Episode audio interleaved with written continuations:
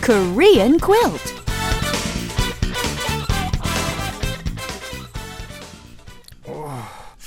Oh, Richard, are you all right? What's wrong? I don't know. I went to the gym yesterday and I, I think I overdid it a little bit. I'm I'm aching all over. Oh no, that's terrible. But hey, the show must go on. So, hello everyone. I'm Anna. Thanks for joining us on Korean Quilt. And I'm Richard. Ah, Oh, poor Richard. And you've probably guessed what today's expression is going to be. We're going to learn how to ask about someone's physical condition or health. The expression is 괜찮아요? right. 괜찮아요?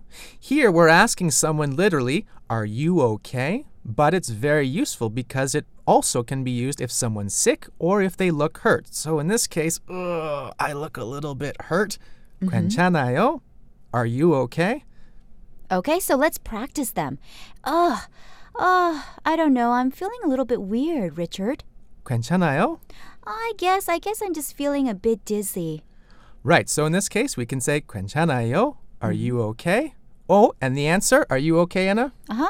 괜찮아요. So let's go over it slowly so our listeners can get a better sense of how it sounds. Okay, Slowly. okay. 괜찮아요. 괜찮아요. Mm-hmm. And a little bit more naturally. 괜찮아요?